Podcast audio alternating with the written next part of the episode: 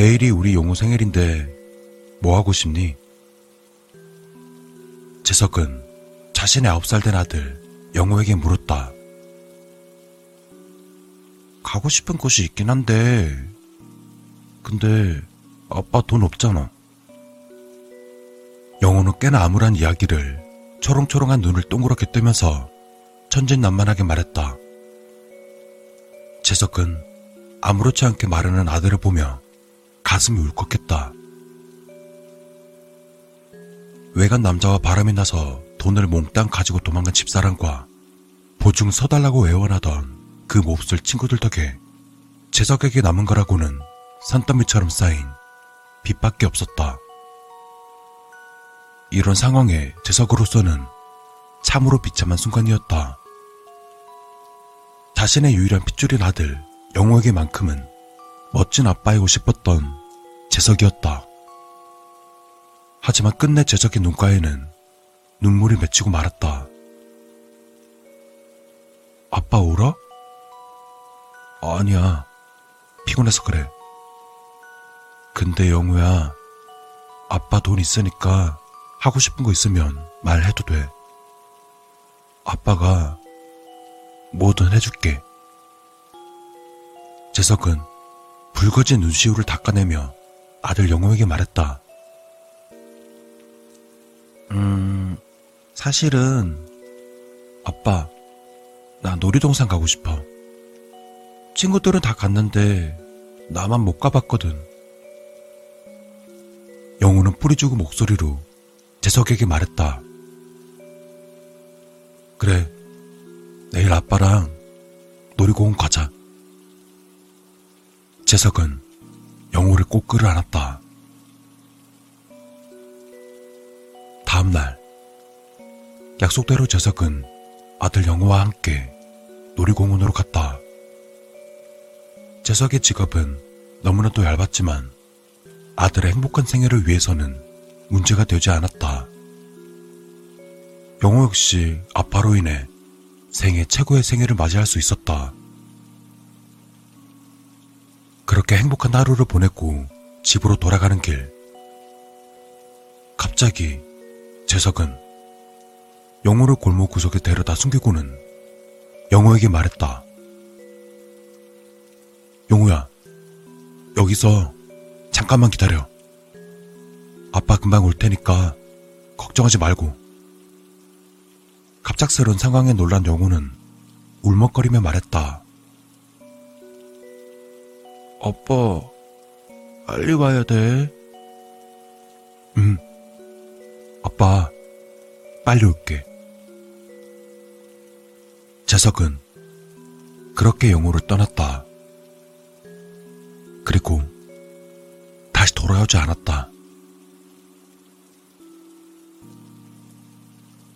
행복하십니까? 행복합니다.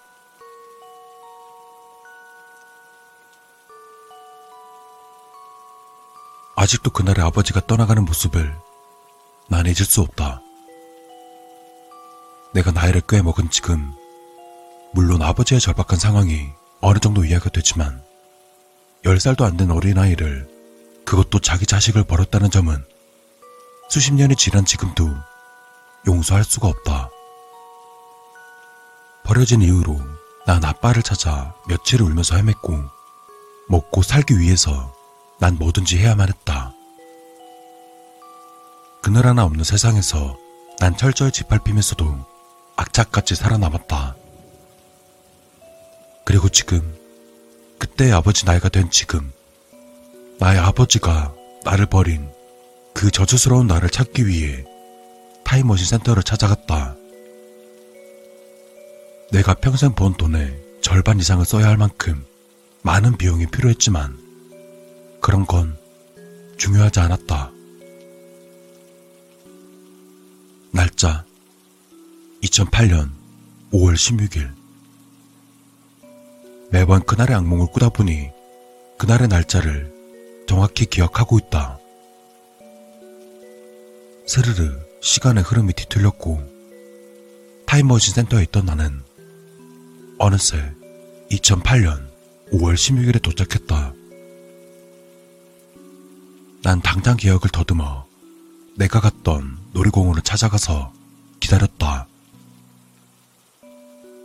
역시나 나는 행복한 모습으로 아빠의 손을 잡고 놀이공원에 입장했다. 난 놀이공원에 따라 들어가 어렸을 적에 나와 아버지를 미행했다.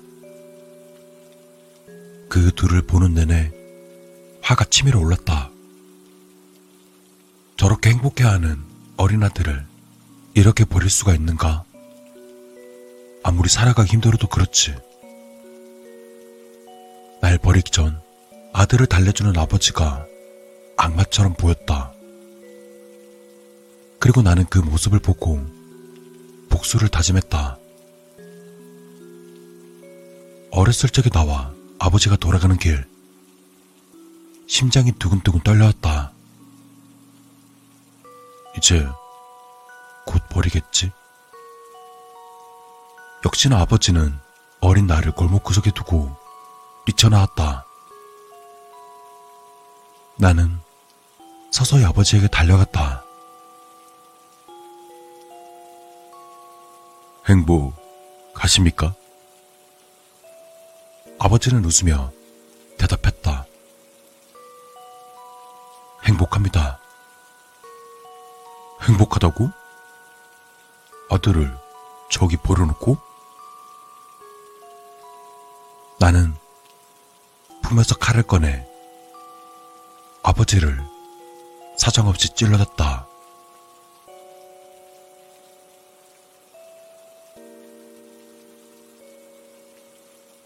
놀이공원을 나와서부터 누군가 따라오는 게 느껴졌다. 빚쟁이들인가? 하필이면 아들의 생일에 집으로 가는 길에 들어서자 더욱 가깝게 쫓아오는 게 느껴졌다. 아들을 우선 안전한 곳으로 숨겼다. 아들의 생일날 아빠가 빚쟁이들에게 맞는 모습을 보여주고 싶진 않았다.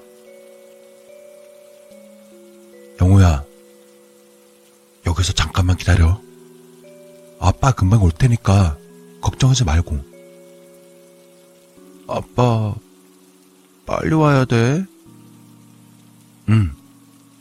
아빠, 빨리 올게. 난 재빨리 골목을 빠져나와 빚쟁이들을 찾아갔다. 되도록이면 말로 해결하고 싶었다. 순간 뒤에서 빚쟁이가 나타나 내게 말했다. 행복 가십니까? 물론이지. 오늘 난 하루 종일 행복했다. 아들의 웃는 모습도 볼 수 있었고 아들과 놀아줄 수 있어서 행복했다. 지금 눈앞에 있는 빚쟁이에게 고맙기까지 했다. 아들이 없을 때 와줘서 행복, 행복합니다.